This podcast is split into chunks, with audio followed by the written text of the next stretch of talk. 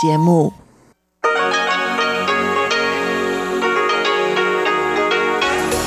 В эфире Международное радио Тайваня.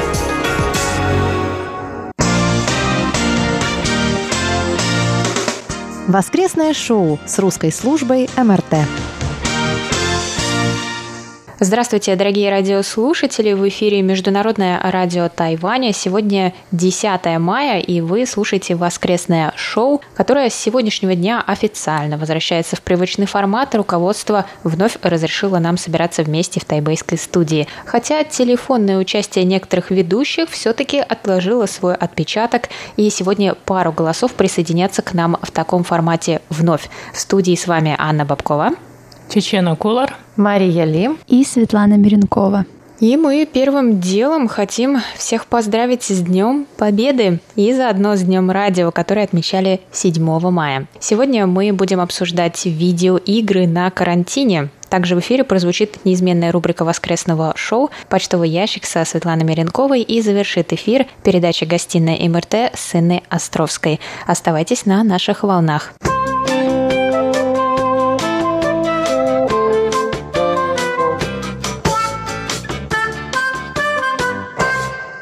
а сначала о вопросе прошлой недели. В прошлое воскресенье мы рассказали в эфире о том, как эпидемия повлияла на нашу кулинарную жизнь и спросили вас, а вы стали готовить дома чаще? Вконтакте 57% сказали, что дома готовить вкуснее, а 43% предпочитают заказывать доставку еды на дом. Совершенно другая ситуация в Фейсбуке. Там 81% предпочитает готовить дома, а 19% любит доставку. И мы получили также пару комментариев от наших постоянных слушателей.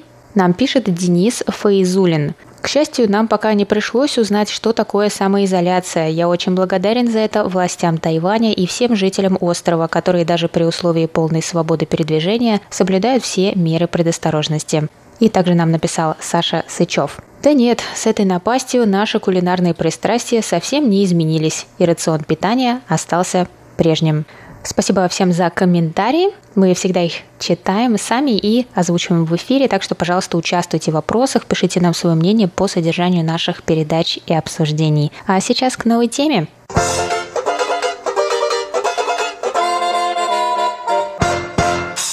Центральное агентство новостей Тайваня сообщило в середине апреля об участившихся жалобах любителей видеоигр на мошенников, которые особенно активизировались на фоне пандемии, когда люди ищут пути развлечь себя будучи дома, и на помощь как никогда удачно приходят компьютерные игры. Бюро уголовных расследований Тайваня сообщило, что 71 случай мошенничества за прошедший месяц был связан с игровой консолью Switch от японской компании Nintendo года мошенники под ложными именами продавали консоли людям в социальных сетях и на форумах.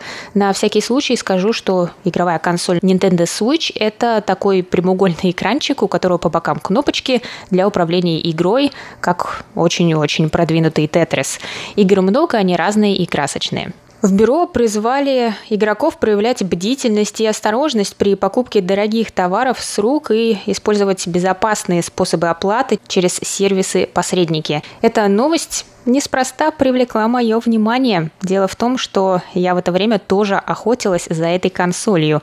В конце марта выходила ожидаемая многими игра под названием Animal Crossing, из-за которой еще больше людей купили консоль, но на фоне коронавируса они закончились. Заводы не успевали их делать в условиях карантина, и даже пошли слухи, что заканчивается сырье из Китая для производства этих консолей. Поэтому, когда они вдруг появляются, все. Две минуты и сайт пуст. Все раскуплено раньше, чем вы успеете положить товар в корзину. Такие дела. Но о своей истории я, если что, расскажу позже. Все закончилось хорошо. А пока слово моим коллегам. Играете ли вы в какие-то видеоигры на приставках, на компьютере или на консолях? Тетрис, наконец. Или ваши близкие? Нравится ли вам? Но, изменяя традициям, хочу сегодня предоставить слово сначала нашим ведущим по удаленной связи. Игорь Кобылев. Игорь, привет! Ну, как мне кажется, Аня, есть два разных вида игр. С одной стороны, это синглплеерные игры, где упор делается на хороший сюжет. И с другой стороны, это мультиплеерные игры, где упор делается на кооперацию между разными игроками и соревновательность. Я считаю, что на первый тип игр, наверное, карантин никак особенно не повлиял, потому что это примерно как э, читать книжку или смотреть фильм. Тут все зависит от того, нравится ли тебе этот сюжет или не очень. Или этот жанр игры. То есть не то, чтобы карантин никак не повлиял, но я думаю, количество времени, которое люди стали тратить на подобные игры в результате карантина, но примерно равно увеличению э, количества времени, которое люди стали тратить на э, просмотры фильмов э, и так далее. А вот мультиплеерные игры это уже другой вопрос, потому что здесь э, включается кооперация между игроками, и в условиях карантина, когда людям не хватает общения и э, социализации, думаю, потребность в таких игр выросла весьма значительно. То есть вот представьте себе, ты не можешь выйти из дома, ты не можешь пойти в кинотеатр с друзьями, ты не можешь пойти э, выпить э, в баре. Ну и что тебе остается делать? Просто тупо звонить кому-то, но это э, может быть и скучно, и немножко странно даже звонить кому-то без особой причины. И вот в этом случае подобные мультиплеерные кооперативные игры, они помогают, помогают человеку поддерживать контакт со своими друзьями, даже еще в большей степени, чем просто наслаждение игрой. Поэтому я считаю, что э, мультиплеерные игры это, конечно, очень позитивный момент в условиях коронавирусной инфекции и карантина, связанного с ней. У меня после э, рассказа Игоря складывается такое впечатление, что, наверное, моему мужу сейчас не хватает общения. И несмотря на то, что на Тайване нету никакого карантина и нету никаких э, карантинных мер, он все равно в последнее время стал проводить очень много времени за игрой э, в свой телефон в какую-то... Честно, я даже не могу сказать, в какую игру, но это именно муль- мультиплеерная игра, где он ночами просто до трех ночи с какими-то друзьями сидит и играет в эти игры. Потом он просыпается утром также раньше, чтобы сесть и снова играть в эту игру. И мне иногда кажется, что они зомбируют людей, эти мультиплеерные игры. Ну или действительно он просто очень скучает по своим друзьям. И слово Лере. Всем привет! Я бы с удовольствием сейчас поиграла в компьютерные игры, но, к сожалению, времени у меня нет. Но если бы я жила в России или в любой другой стране, где сейчас введен режим карантина, а я бы, наверное, ежедневно играла в какую-нибудь интересную компьютерную игру. Я считаю, что они помогают нам отвлечься от э, нашей суровой реальности, отвлечься от этого повседневного стресса, а, который особенно возрастает сейчас, когда люди сидят без работы дома, когда допустим, семья из нескольких человек с маленькими детьми. Это очень тяжело на самом деле находиться в заперти, и поэтому как раз-таки компьютерные игры могут помочь нам уйти в вот этот нереальный мир а, и немного расслабиться, отдохнуть и забыть об этом стрессе. Я буквально на днях слушала BBC, где как раз-таки говорили о том, что продажи игр на Nintendo возросли в несколько раз за март. А, и это говорит о том, что люди действительно пытаются убежать от э, реальности в компьютерный мир. Но с другой стороны, я считаю, что компьютерные игры не опасны, если ты умеешь себя контролировать, если ты знаешь все-таки меру. Если ты играешь в компьютерные игры 24 часа в сутки, 7 дней в неделю, то, мне кажется, это уже перебор. А если, конечно, ты не профессиональный киберспортсмен, для обычных людей очень важно контролировать себя и знать меру. И, допустим, ты можешь поиграть час или два в компьютерные игры, даже может пару и три часа, позаниматься спортом, почитать книгу. То есть нужно каким-то образом привносить разнообразие в свой день. Но в общем и целом я ничего плохого в компьютерных играх не вижу. Я люблю в них играть. Я в свое время постоянно играла в Sims, а, в гоночки или даже в войну. Если вы знаете, такая популярная игра называется Call of Duty. И я, наверное, даже посоветовала бы многим людям, которые не могут найти выход из а, заточения, уйти куда куда-нибудь в виртуальный мир. И там насладиться приключениями, отправиться на другие планеты, возможно, или в другие страны. Ну вот, да, правильно сказала как раз Лера про ажиотаж вокруг игр на Nintendo, как и я, с чего я сегодня начала. Что вы скажете, коллеги? Ну, про игру Nintendo и вот э, про игровую консоль.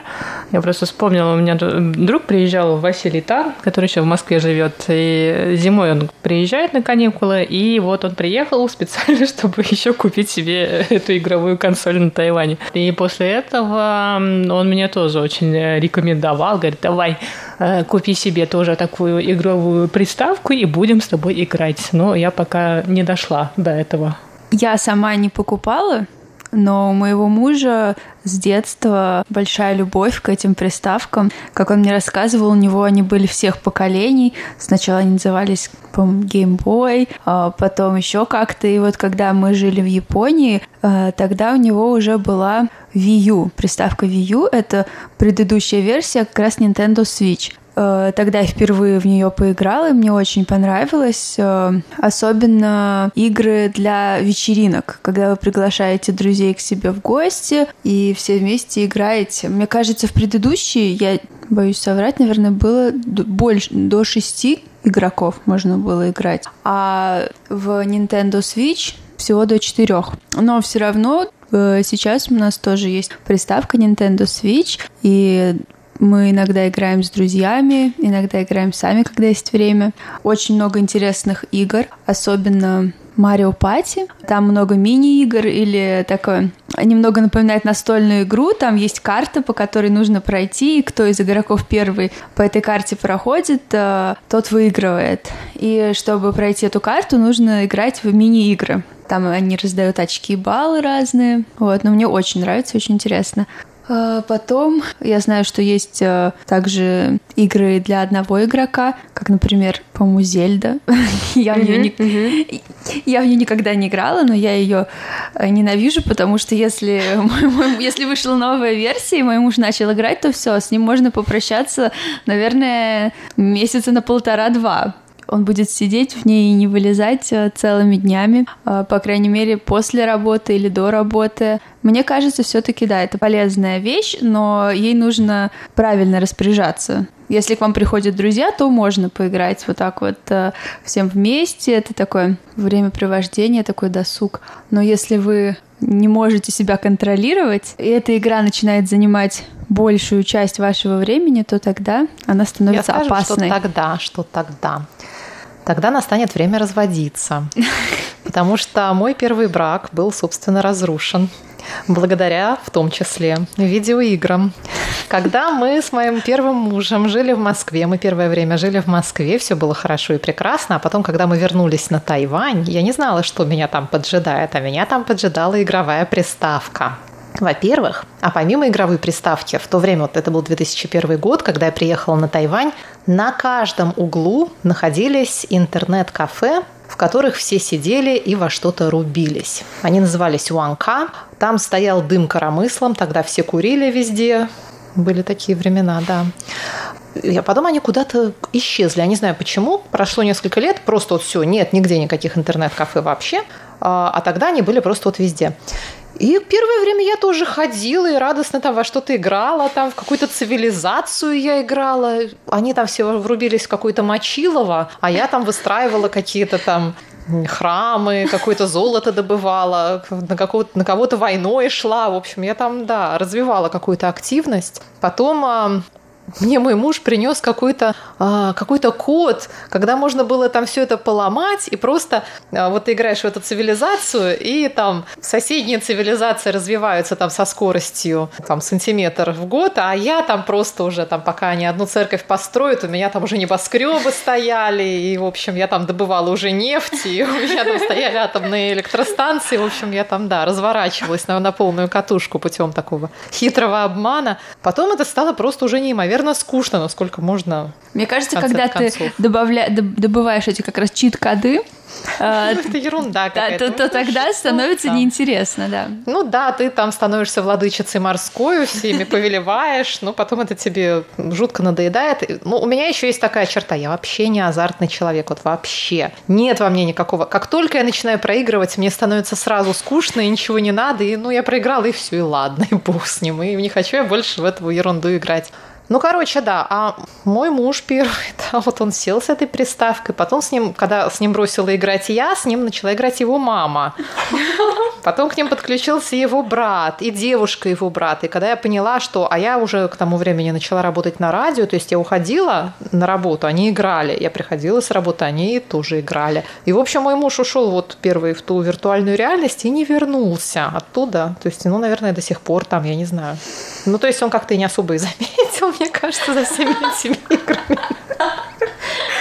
Что там произошло в реальной жизни? Ну, я, конечно, утрирую, да, но в том числе, да, вот, в общем, я не знаю, поэтому я точу зуб на игры и на тех, кто играет в игры, имейте в виду, коллеги.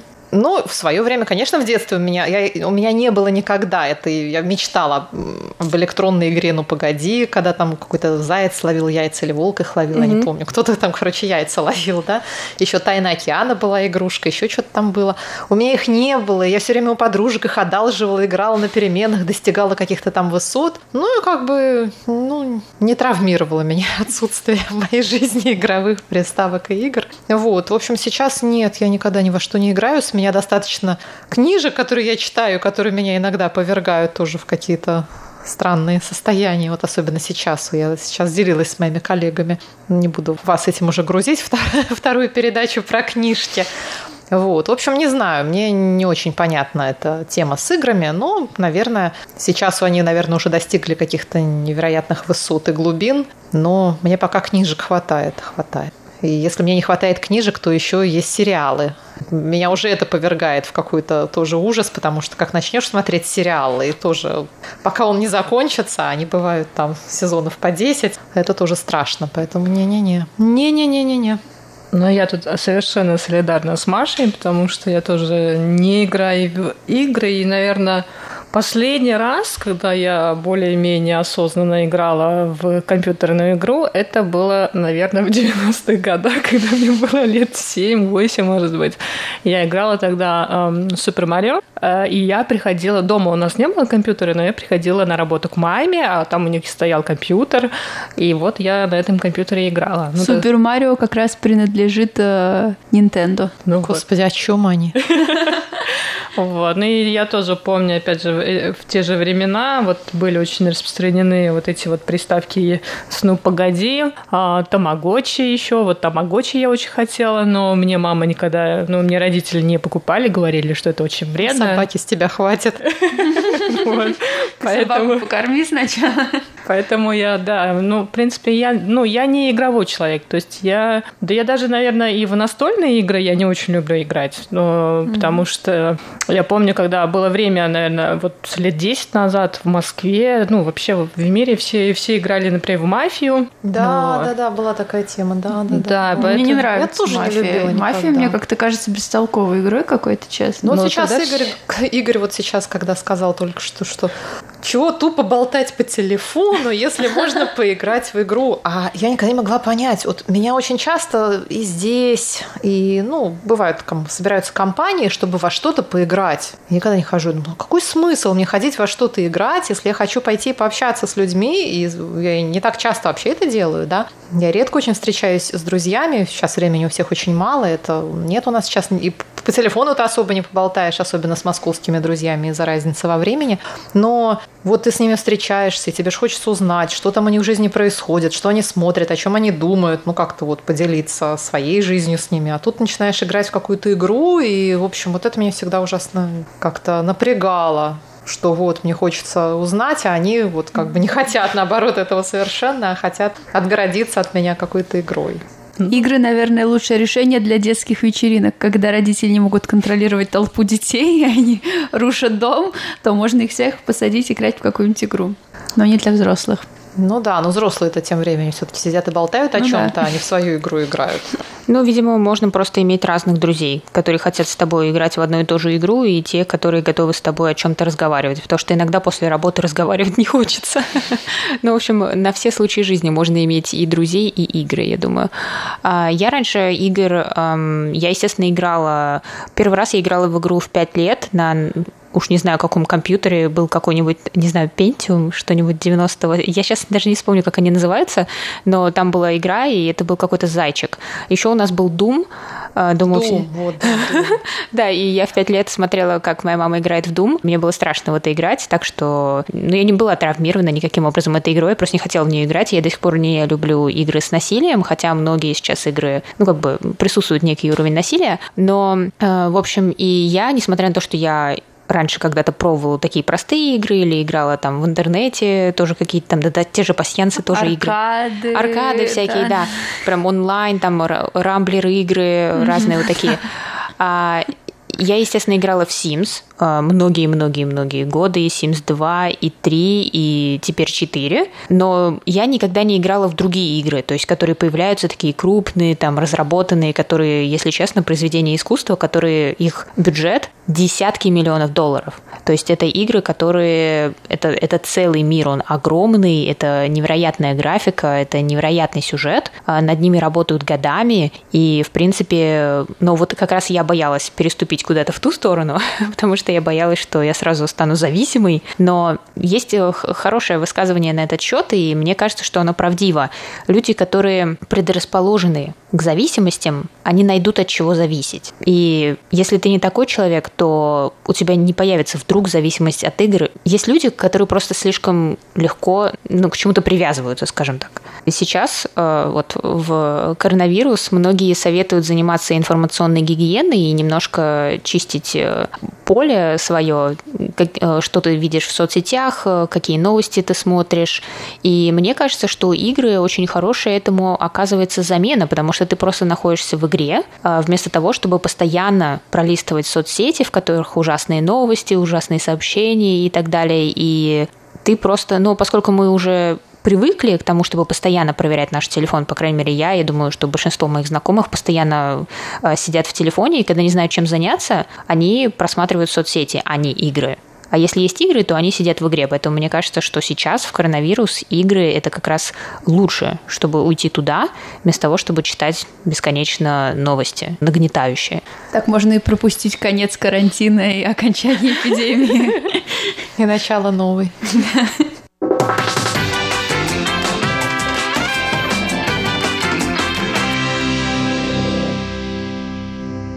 А что думают наши слушатели? Скажите, вы к видеоиграм относитесь положительно или отрицательно. Рассказывайте, играете ли вы во что-то сейчас или играли раньше, а может начали играть сейчас на карантине. Присылайте свои ответы нам на почтовый ящик МРТ по адресу russ и мы все прочитаем в следующем воскресном шоу, а также голосуйте в наших опросах в социальных сетях ВКонтакте и Facebook. И там вы тоже можете оставлять комментарии под постом с анонсом этого выпуска. А также слушайте прошлые выпуски воскресного шоу на нашем сайте ru.rti.org org.tw. На этом воскресное шоу с русской службой Международного радио Тайваня подошло к концу. С вами были ведущие Анна Бабкова, Чечена Кулар, Мария Лим и Светлана Миренкова. И мы передаем микрофон Свете, которая откроет рубрику «Почтовый ящик». Спасибо, что оставались с нами. До новых встреч на волнах МРТ. Пока!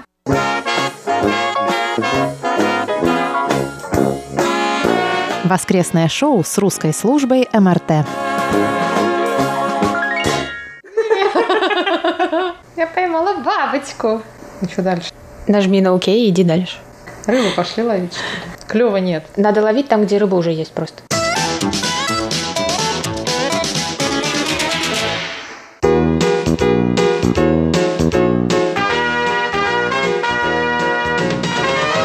Здравствуйте, дорогие слушатели! В эфире почтовый ящик МРТ. И с вами его ведущая Светлана Миренкова. Сегодня 10 мая. И это значит, что вчера мы отмечали самый важный праздник для нашей страны — 9 мая, День Победы в Великой Отечественной войне. И несмотря на сложившуюся обстановку в мире, я думаю, что в этот день все мы вспомнили тех, кто отдал жизнь за наше Отечество. Ведь этот праздник близок каждому. Нет ни одной семьи, которой бы не коснулась война. Обычно на Тайване русская община устраивает празднование 9 мая. Но, к сожалению, в этом году в связи с пандемией все мероприятия были отменены или перенесены на более поздний срок. Далее обзор списка слушателей, кто написал нам письма и рапорты на этой неделе. Анатолий Клепов, Дмитрий Кутузов, Василий Гуляев, Александр Головихин, Виктор Варзин, Николай Егорович Ларин, Андрей Паппи, Владимир Андрианов, Михаил Бринев, Дмитрий Елагин, Алексей Веселков, Дмитрий Балыкин, Олег Галинский и Сергей Безенков.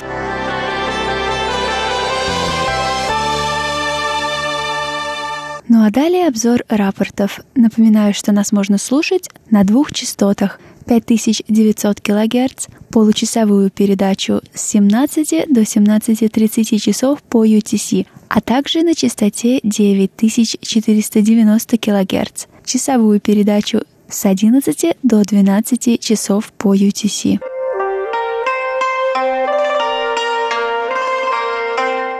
Анатолий Клепов из Москвы слушал частоту 5900 кГц 2, 3 и 5 мая.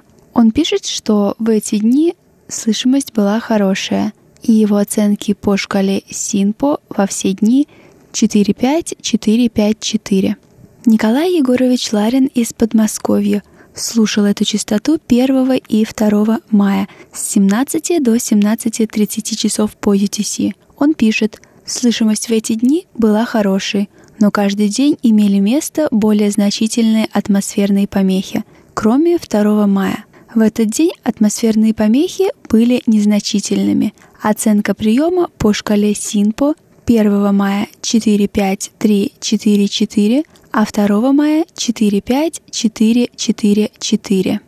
Алексей Веселков из города Бердск слушал эту частоту 30 апреля – он пишет, что в этот день слышимость была плохая, и его оценки по шкале СИНПО 1.4.4.1.1.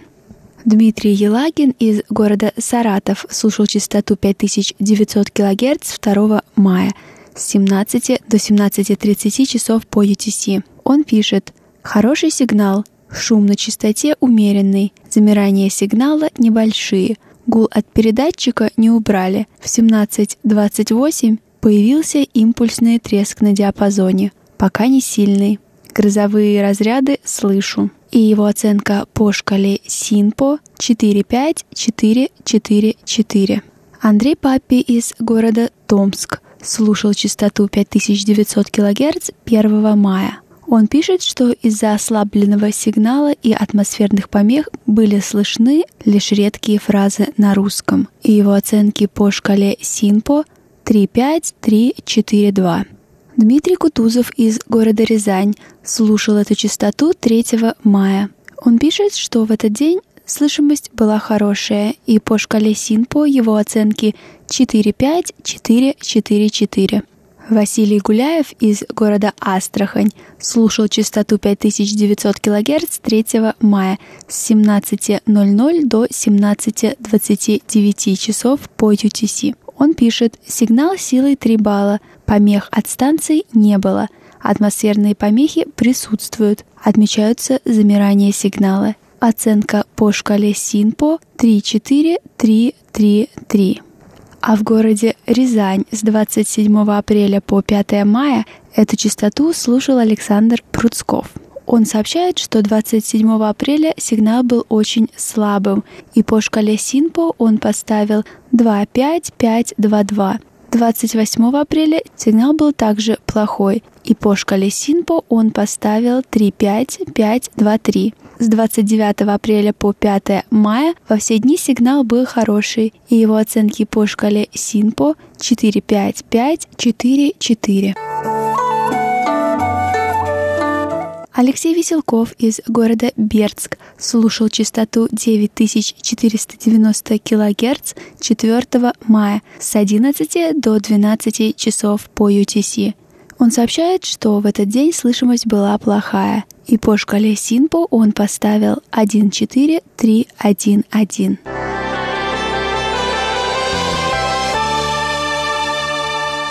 На этой неделе мы отмечали еще один праздник – праздник работников всех отраслей связи радиотехники и радиожурналистики – День радио. а отмечался он 7 мая.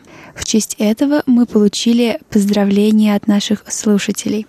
Сергей Безенков пишет «С Днем Радио! Желаю интересных новостей, чтобы слушатели были настроены на вашу волну и узнавали вас по голосам.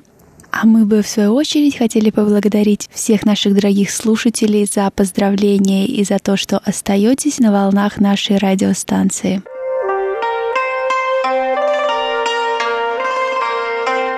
Ну а у меня на этой неделе все. Напоминаю, пишите ваши письма и рапорты на электронный адрес russsobaka.rti.org.tw. Читайте новости на нашем веб-сайте ru.rti.org.tw и заходите на наши страницы в социальных сетях Facebook и ВКонтакте. Участвуйте в вопросах и пишите комментарии. С вами была ведущая Светлана Миренкова. До встречи на следующей неделе.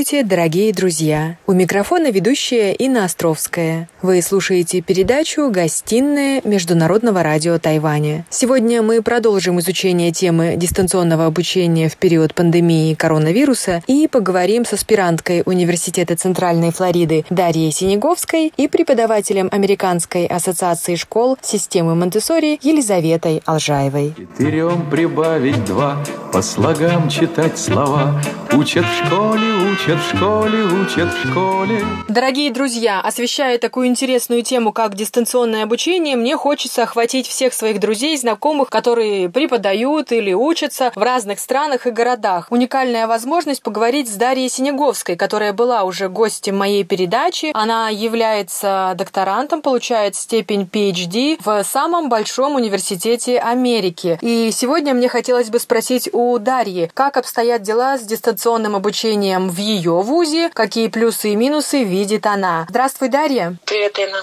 Расскажи нашим радиослушателям, как э, ваш вуз уже шестую неделю справляется с таким новым опытом, но одновременно новым и старым, потому что ведь онлайн-программы были и у ведущих вузов мира, и у каких-то маленьких неизвестных институтов, и заочное обучение далекий, но родственник того, с чем столкнулись сейчас мы, весь мир. Да, мой университет один из э, самых больших США, и у нас учатся более 60 тысяч студентов, и более тысячи классов в течение 10 дней а, были переведены в режим онлайн. И все студенты достаточно оперативно работали с преподавателями, преподаватели с студентами, были определенные инструкции о том, а, насколько нужно проявлять эмпатию, понимание для студентов, так и для преподавателей, потому что мы говорим о том, что а, мы команда, и для нас mental health, то есть э, эмоциональное здоровье, психологическое здоровье гораздо важнее,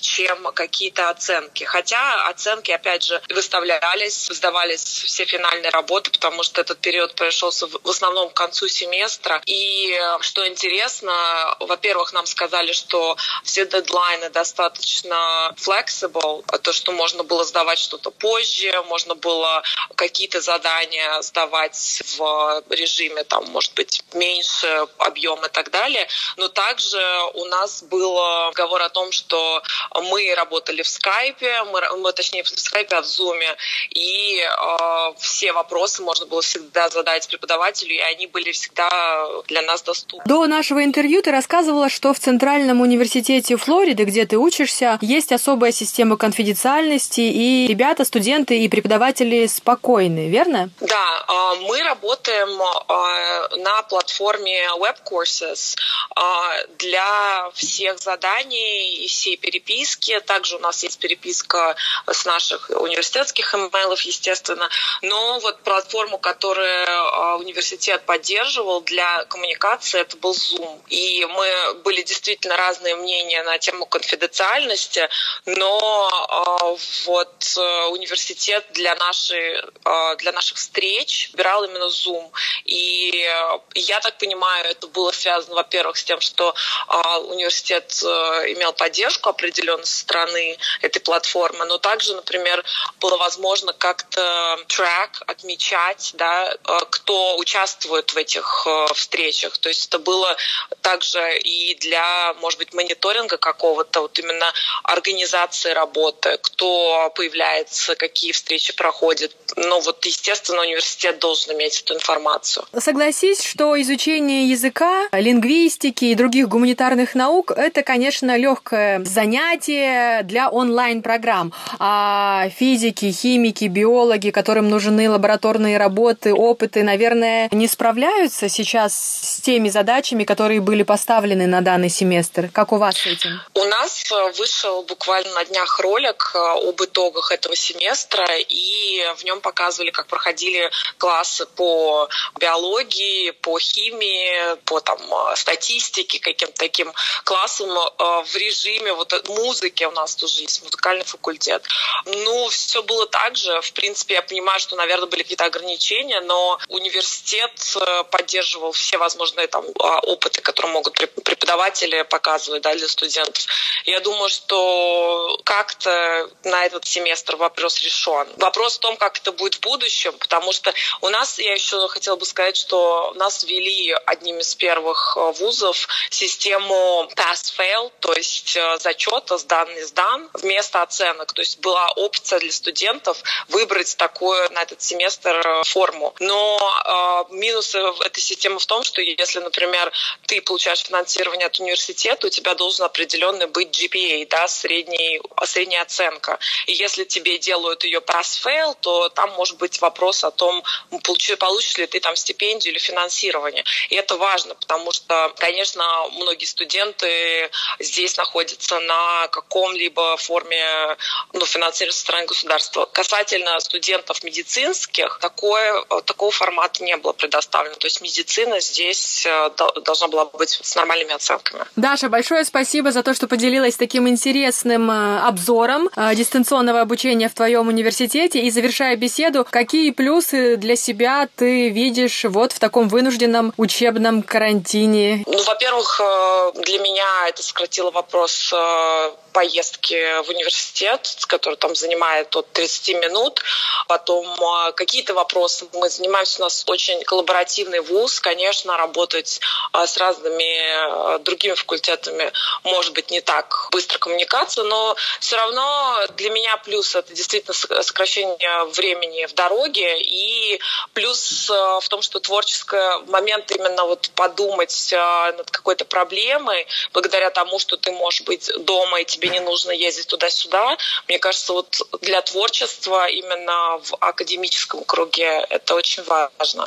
Именно иметь время просто спокойно распределить свой день дома. Спасибо, Даша. Я надеюсь, что следующий семестр ты и твои сокурсники встретите и проведете, лично общаясь в аудиториях с любимыми преподавателями. Спасибо, Инна. Спасибо. Крепко-накрепко дружить, с детства дружбой дорожить. Учат в школе, учат в школе, учат в школе. Дорогие друзья, как я уже сказала, второй гость моего сегодняшнего разговора о дистанционном обучении также из штата Флорида. И это Елизавета Алджаева, которая является сертифицированным преподавателем, учителем школы Монтессори. Она работает и живет в Майами. Сегодня интересно узнать, как обстоит преподавание в ее школе, с какими трудностями столкнулись учителя и как их преодолели. Здравствуйте, Елизавета. Да, здравствуйте, Инна. Спасибо большое а, я не помню, когда я последний раз давала интервью на радио, а, наверное, давно, в прошлой жизни. Поэтому, да, очень а, взволнована, по-хорошему взволнована. Спасибо большое. Вопрос о дистанционном обучении. Во-первых, я хочу сказать, что, да, как Инна сказала, я учитель Монтессори частной школы, и это особенный метод обучения детей, отличающийся от традиционной школы. Я думаю, что многие люди знакомы, но я встречаюсь до сих пор с людьми, которые не имеют представления, что такое Монтессори метод. Хотя методики Марии Монтессори уже более ста лет. Но она не только не теряет свою актуальность, но и остается на пике популярности. Я знаю, что во всем мире а, эта методика как бы набирает темпы и становится более популярной. Елизавета, извините, что я перебиваю. Да, я хочу а, заметить, да. что на Тайване эта методика популярна, хорошо известна, и я думаю, наши радиослушатели хотят узнать ваше мнение, как же с детьми общаться в интернете, по компьютеру, по монитору, когда система Монтессори все-таки предполагает занятия в классе со специальными предметами. Абсолютно, да. да. Я об этом и хочу сказать. Спасибо, Инна, что об этом сделали акцент на этом. Я слышала о том, что а, азиатские а, страны очень а, заинтересованы в методике, Монтессори методике обучения. Я не знаю по какой причине, но я знаю, а, что в Китае и на Тайване и во многих азиатских странах это очень популярный метод. Да, как Инна упомянула, этот метод, он не только популярен, э, значит, имеет огромное количество превосходных материалов и презентаций различных уроков, но и также заинтересована в том, чтобы относиться к ребенку как к личности и создание условий для его развития. Цельное не только э, уроки и э, с точки зрения э, знаний, но также как формирование его личности. Это очень важно. И, как Инна уже сказала, у нас очень много материалов, очень много, потому что Монтессори метод предполагает, особенно в раннем возрасте, сенсорное восприятие, очень много связано с моторикой ребенка, созданы специальные материалы для обучения детей чтению, письму и математике а, и другим наукам. Дорогая Лиза, как же развивать моторику, когда ребенок сидит перед компьютером и нажимает только на мышку сейчас? Это правда, это правда. И поэтому я хочу сказать, что для детей, для учителей и детей Монтессори это было сложно. Было очень сложно, потому что мы столкнулись с тем, что мы не должны потерять этот метод, потому что э, родители, дети специально пришли в нашу школу, чтобы получить э, знания с материалами, с Монтессори материалами. Но случилось, что случилось. Для меня лично это был огромный стресс. Я должна признаться, я не очень дружу с технологией, с интернетом. В принципе, я знаю такое основное, как э, американцы говорят, basic. Но тут пришлось столкнуться с, э, со многими э, skills, которые я не знаю и которые мне пришлось узнать. Я знаю, что, допустим, Монтессори тренинг очень непростой тренинг. И а, когда я его проходила, я была в таком шоке от того, что у меня было такое впечатление, что я как бы обучаюсь на PhD, на доктора. Потому что такой обвал информации, столько всего, что, в принципе, мне было тяжело все это усваивать.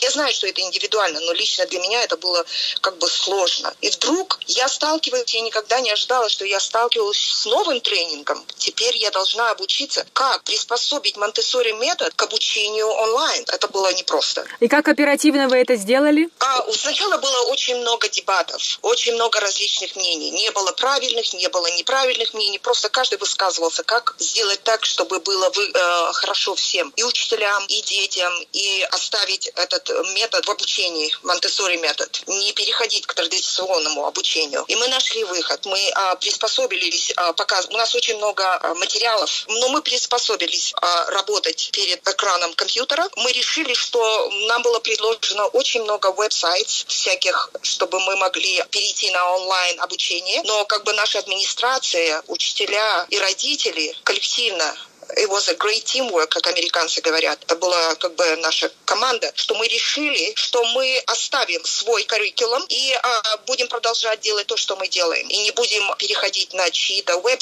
э, какие-то на чьи-то программы. Ну, в принципе, я могу сказать, что мы успешны. Успешно. Мы выходим в эфир каждый день, пользуясь, я не знаю, как это называется, программа Zoom. Да. Я не ошибаюсь? Да. Да, и мы как бы а, живем, выходим каждый день. А, дети наши удивительные создания не перестают удивляться удивлять меня. Я хочу вот просто к этому всему, Ина, добавить, что вот в это непонятное время да, для нас мы аплодируем всем, докторам, а, работникам, которые обслуживают нас, полицейским, учителям, но мы не аплодируем детям. Я сначала вот как тебе стала жаловаться, как мне тяжело приспособиться да, к материалам, к экрану компьютера, как не просто преподавать онлайн. И вдруг я задумалась и подумала, я изображаю из себя жертву. И когда я увидела, как эти детки, маленькие дети, маленькие а, личности, несмотря ни на что, стойко держатся, я просто преклоняюсь перед ними, и я считаю, что мы должны аплодировать им. Потому что, несмотря ни на что, на наши взрослые разговоры,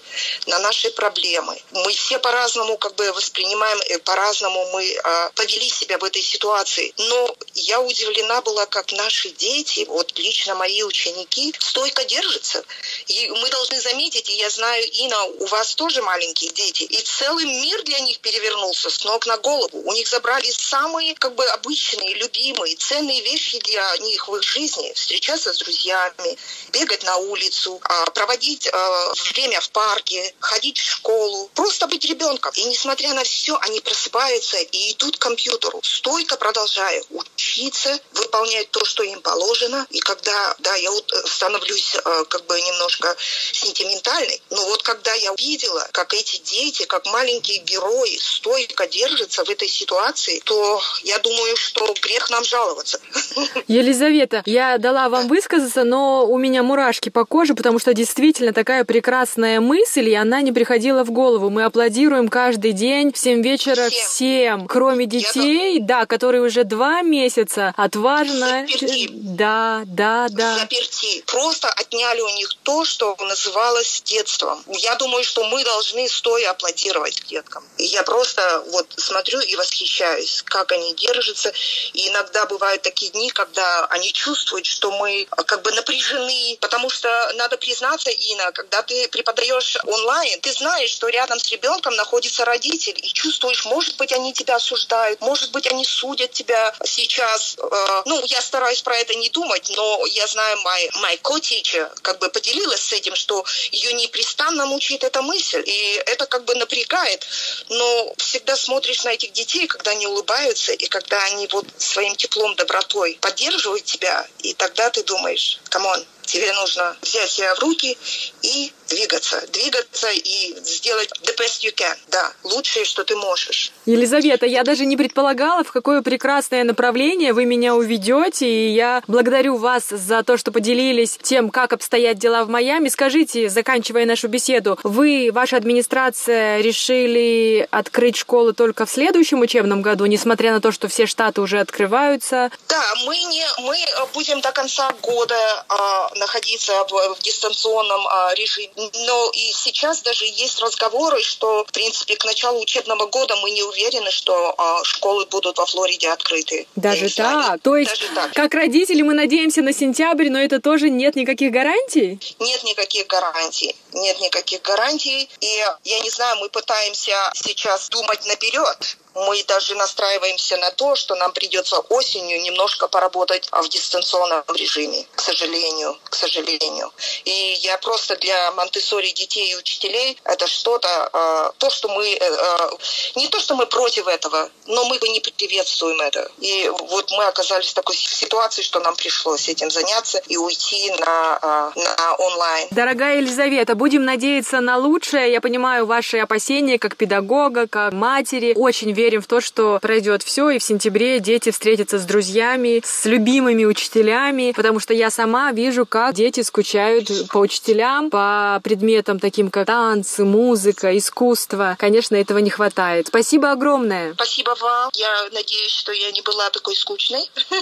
Абсолютно. Наоборот, неожиданно для меня очень интересное и глубокое наблюдение о том, как дистанционное обучение отразилось на жизни детей. Дорогие друзья, это была Елизавета Алджаева из Майами. Буквы разные писать тонким перышком в тетрадь. Учат в школе, учат в школе, учат в школе. Вычитать и умножать, малышей не обижать Учат в школе, учат в школе, учат в школе. Дорогие друзья, ну и в завершение нашей передачи мне хотелось бы поделиться с родителями, чьи дети изучают английский язык некоторыми образовательными платформами, которые используем мы, и мне кажется, они заслуживают внимания и родителей, и педагогов. Начну я с платформы CSO. Она преимущественно для школ и учителей, где преподаватели могут загружать свои задания, уроки, видеолекции и следить за успеваемостью учеников. Есть специальный журнал и очень удобная интересная система записи домашнего задания в видеоформате, аудиоформате. Дети могут там же рисовать. Следующий сайт, о котором я хочу сказать, это и ап-приложение Epic. В нем есть множество книг, аудиокниг и видеолекций о литературе. Epic содержит книги преимущественно на английском языке, но есть и книги на китайском языке. Следующее приложение BrainPop. Оно включает в себя задания и видео по математике, науке и обществознанию. Сайт iExcel содержит математические задачи. Ну и в конце я скажу, что всем известная Khan Academy восхищает разнообразием видео и упражнений, наверное, по всем научным дисциплинам. Ну что же, друзья, это была передача «Гостиная МРТ», которую для вас подготовила я, ведущая Инна Островская. Будьте здоровы и учитесь, учитесь и еще раз учитесь.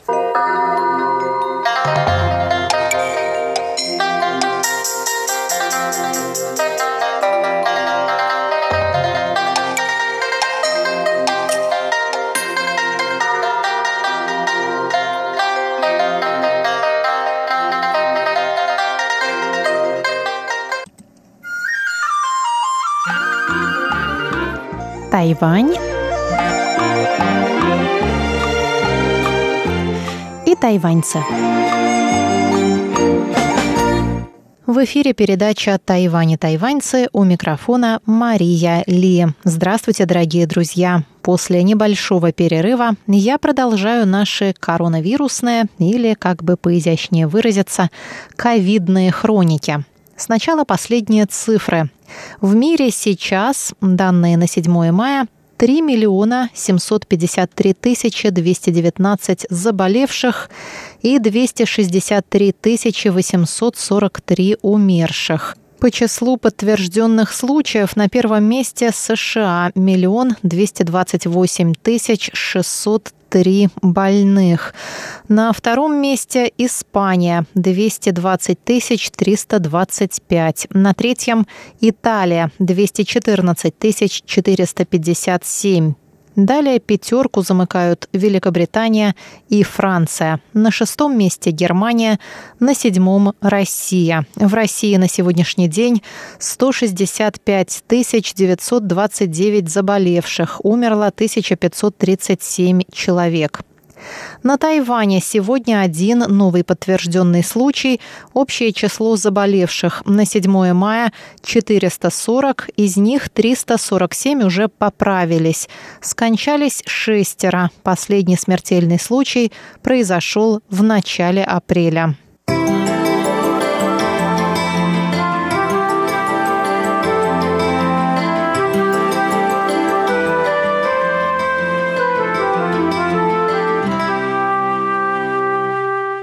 Так уж получилось, что на Тайване коронавирус – это прежде всего политическая и только потом эпидемическая проблема. Не то чтобы мы на это жаловались, ведь, несмотря на все косяки, Тайваню пока удается сдерживать наступление эпидемии. Ковид во всем мире бушует, а тут его выдергивают с корнем. Главный косяк последних недель – это, конечно, флотилия дружбы, вернувшаяся из Палау. Флотилия дружбы состояла из трех военных кораблей, на борту которых в общей сложности было 744 человека, включая морских офицеров, членов экипажа и студентов военных академий. И там произошла такая история. Флотилия посещала Палау с 12 по 15 марта и вернулась в Гаусюн 9 апреля. В течение шести дней корабли стояли в гавани, и никто не сходил с них на берег, а вот 15 апреля всех отпустили в свободное плавание, то есть просто в город. Уже в субботу власти сообщили о трех пациентах с ковид с корабля Паньши из этой флотилии. А в воскресенье их было уже 24. И только после этого всех, кто находился на борту кораблей флотилии «Дружбы», вновь поместили под карантин. А до этого они хорошенько погуляли по разным людным местам, включая торговые центры, ночные рынки и так далее. Власти Тайваня определили по геолокации мобильных телефонов граждан, находившихся неподалеку от пациентов с подтвержденным диагнозом, и разослали всем СМС с предупреждением, мол, следите за состоянием своего здоровья и по возможности самоизолируйтесь. А тем временем выяснилось, что командование флотилии скрывало информацию о симптомах членов экипажей, которые жаловались на высокую температуру и кашель. В результате был понижен в должности контр-адмирал Чень Даохой, который сказал, что решение не разглашать информацию было связано с тем, что врачи на борту поставили пациентам диагноз ОРВИ и не заподозрили у них коронавирусную инфекцию. С поста полетел и его непосредственный начальник, вице-адмирал Гао Дзябинь. Оказалось, что 148 членов экипажей 226 раз обращались за помощью врачей во время плавания. У пятерых была высокая температура, у десятерых – респираторные симптомы. Впоследствии президент Цай Вэнь, как главнокомандующая вооруженными силами, извинялась перед всеми гражданами за произошедший инцидент. Все затаили дыхание, но, кажется, уже можно выдыхать, так как прошло уже более двух недель, и вирус, как это ни странно, не попал с корабля на бал. Повезло так повезло. Что тут еще скажешь? Но повезло ли? А может быть, все-таки жителям острова помогают какие-то очевидные меры профилактики инфекции, такие как мытье и дезинфекция рук и обязательное ношение масок в общественных местах? Примеру, советник Центрального противоэпидемического командного пункта Тайваня Джан Шанчунь считает, что маски вполне себе успешно предотвращают распространение инфекции. Многие, сказал он, интересуются, как так вышло, что люди так мало заражаются от пациентов с подтвержденным диагнозом. Ответ прост – все носят маски. Если, допустим, общаются два человека, один из которых болен, то риск заражения второго снижается на 50-80% в случае, если здоровый надел маску. А если оба окажутся в масках, то риск снижается уже на 80-90%.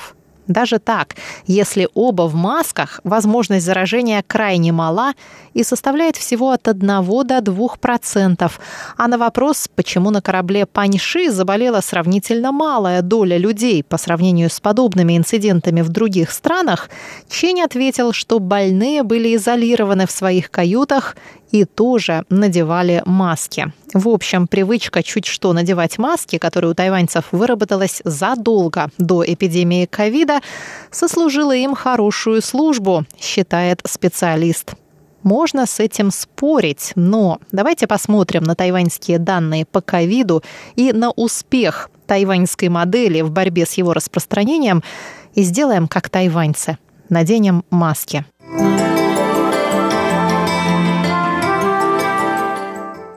В прошлых ковидных хрониках я рассказывала вам о новой серии бесконечной эпопеи под названием «Тайвань, Китай и Всемирная организация здравоохранения».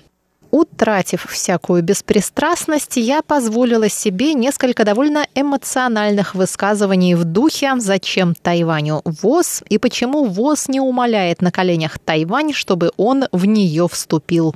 Собственно, ни от одного из этих моих восклицаний я не отказываюсь и слов обратно не беру. До сих пор не могу понять ни одного, ни другого. То есть, как я уже сказала в самом начале передачи, очевидно, что для некоторых ковид – проблема не только и не столько эпидемическая, сколько политическая. И Тайвань оказался счастливчиком, ну пока, для которого это политическая проблема – да даже и не проблема, а скорее возможность предстать перед миром в качестве героя, причем реально хорошего парня, которому плохие парни не дают спасти мир. А как еще представить ситуацию, когда Китай, откуда по всему миру распространилась коронавирусная инфекция, выкручивает руки Всемирной организации здравоохранения, которая мямлет что-то невразумительное относительно того, что не может допустить Тайвань на Всемирную ассамблею здравоохранения в качестве наблюдателя, потому что, внимание, не имеет таких полномочий. Мы уже поняли, что полномочия куда-то пустить или не пустить Тайвань имеет только КНР, Китай. Но при чем здесь тогда слово «всемирное» в названии организации? Почему, когда у власти была более угодная Китаю партия Гаминдан, у ВОЗ вдруг появились полномочия пригласить Тайвань на Всемирную ассамблею и делать это в течение восьми лет, что партия была у власти? Все это не вполне риторические вопросы.